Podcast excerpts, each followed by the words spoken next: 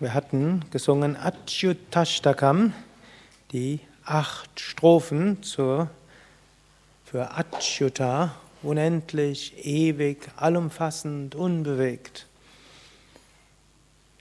Hinter dem gesamten Universum gibt es eine höhere Wirklichkeit. Diese höhere Wirklichkeit ist in jedem erfahrbar. Das ist die große, großartige Behauptung im Yoga, im Vedanta, letztlich in den meisten spirituellen Traditionen. Und um dorthin zu kommen, dafür praktizieren wir. Man praktiziert Asanas, macht den Körper ruhig, man atmet, man dehnt, man aktiviert das Prana, die Lebensenergien, man öffnet die Chakras, man spürt so die verschiedenen Energiezentren. Man wird auf diese Weise rausgerissen oder sanft aus dem normalen Alltagsleben herausgezogen wo man sich über alles Mögliche Gedanken macht, Sorgen macht, Wünsche hat, Sehnsüchte hat und so weiter. Man wird ins Hier und Jetzt gerissen und über diese Aktivierung von Prana kommt man raus aus dem normalen Alltagsdenken. Und dann, wenn man aus dem normalen Alltagsdenken herauskommt, dann spürt man etwas in einem, was tiefer ist. Und so kann jede Hatha Yoga Asana einen in eine tiefe spirituelle Erfahrung führen wo man plötzlich diese Weite und die Unendlichkeit spürt. Patanjali gibt dort einen kleinen Schlüsselsatz, äh, wie man Asanas vertiefen kann. Er sagt, die Asana wird gemeistert durch Loslassen von Verspannungen und durch Meditation über das Unendliche. Es gibt Kommentatoren, die beziehen das hauptsächlich auf die Meditationsasana. Ich kann sagen, erster Schritt ist, man sitzt, setzt sich hin. Zweiter Schritt ist, man atmet tief ein und aus. Dritter Schritt wäre ein Pratyahara. Man bringt seinen Geist in einen meditativen Gemütszustand, in dem man ein Gebet spricht, eine Affirmation spricht, Sinn und Zweck der Meditation vergegenwärtigt. Und dann Dharana, eine, man übt eine Meditationstechnik, eine Konzentrationstechnik. Und über diese Konzentrationstechnik kommt man dann in den meditativen Zustand. Aber selbst, Asana selbst wird einfach definiert, loslassen von Spannungen, Meditation über das Unendliche. Das geht in jeder Asana. Zum einen natürlich in den Hatha Yoga Asanas, wenn ihr in der Vorwärtsbeuge seid. Auf der einen Seite ist natürlich toll, da die Dehnungen der Rückseite des Beines zu spüren und so flexibel zu werden. Die Wirbelsäule wird auseinandergezogen, Bauch wird massiert. Dann die verschiedenen Energiekanäle an der Rückseite der Beine werden aktiviert. Die haben reflektorische Wirkung auf verschiedene Energiezentren an der Vorderseite des Körpers. Man ist dort eine Weile und spürt dann, wie so das Prana so wunderschön pulsiert. Und das sind alles Effekte, die geschehen und die helfen auch die nächsten Schritte. Dann gilt es Loslassen von Spannungen. Es gibt körperliche Spannungen. Und es ist wichtig, dass man in der Asana die körperlichen Spannungen loslässt. Dort bewusst ist, merkt man, wo man überall Verspannungen haben kann. In den Zähnen, den Fußsohlen, Kiefergelenken, in der Stirn. Es ist faszinierend, wenn man so durch seinen Körper durchgeht, was der Körper so alles machen kann gleichzeitig, ohne dass man es merkt. Und wie schön es ist, wenn man das auch auflösen kann, alle Spannungen. Wenn man so den Körper durchgegangen ist und Spannungen weg sind, Jetzt meditiert man über das Unendliche.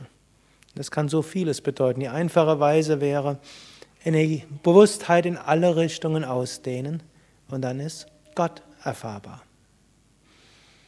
Asana ist aber auch etwas, was man im Alltag machen kann. Man kann auch mal zwischendurch einfach stehen bleiben oder sitzen bleiben, aus dem Fenster gucken oder einen Baum anschauen oder Einfach da sein. Und einen Moment lang Spannungen loslassen.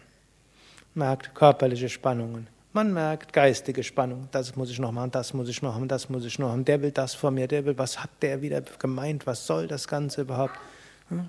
Jede Menge geistige Spannungen. Unser, unser Geist hat die wunderbare Fähigkeit, sich über hunderttausend Dinge Sorgen zu machen und Spannungen erzeugen. Das ist etwas sehr Menschliches, eine großartige Fähigkeit des Menschen. Ich nehme an, Katzen haben die nicht so sehr. Eine Katze hat vielleicht die Spannung, wie komme ich jetzt aus der Wohnung raus? Hm. Hm. Wenn das nicht klappt, dann legt sie sich halt hin und wartet. Der Mensch überlegt nicht nur, hm, wie komme ich aus der Wohnung raus? Ist der richtige Moment aus der Wohnung raus? Was passiert, wenn ich da draußen bin? Was passiert, wenn ich jemandem begegne? Was müsste ich noch alles machen? Was denkt er von mir, wenn ich rauskomme? Oder was denkt er von mir, wenn ich nicht rauskomme? Also, man kann immer wieder in großer Ehrerbietung vor den Fähigkeiten des menschlichen Geistes dort verharren. Das ist übrigens auch eine schöne Technik, mit diesen besonderen Fähigkeiten umzugehen. Man nennt das gut neukommunikatorisch die Metaebene einzunehmen. Früher hätte man gesagt Sakshibhav, Beobachtung oder noch moderner Achtsamkeit. Man beobachtet, was dort geschieht, ist fasziniert. Das ist so ein Schritt und damit kann man auch schon etwas entspannen. Man mag jetzt, mag ja weiter, dass der menschliche Geist auf einer Ebene sich das alles anschaut und alle möglichen Gedanken hat. Auf einer anderen und tieferen Ebene hm, spürt man, es gibt ein Unendliches und ein Ewiges. So kann man übrigens auch mit seinem menschlichen Geist umgehen, kann sagen, aha, auf der einen Ebene bin ich sehr verantwortungsbewusst und denke an all das, was noch zu tun ist. Und auf einer ähnlichen Ebene denke ich daran, was ich stattdessen alles machen könnte. Auf dieser eh gleichen Ebene denke ich auch daran, was noch alles schiefgehen kann. Aber auf einer tieferen Ebene bin ich jetzt und in diesem Moment ganz entspannt. Und auf einer tieferen Ebene fühle ich mich jetzt verbunden mit allen Geschöpfen. Auf einer oberflächlichen Ebene denkt jetzt der Geist, was soll das Ganze?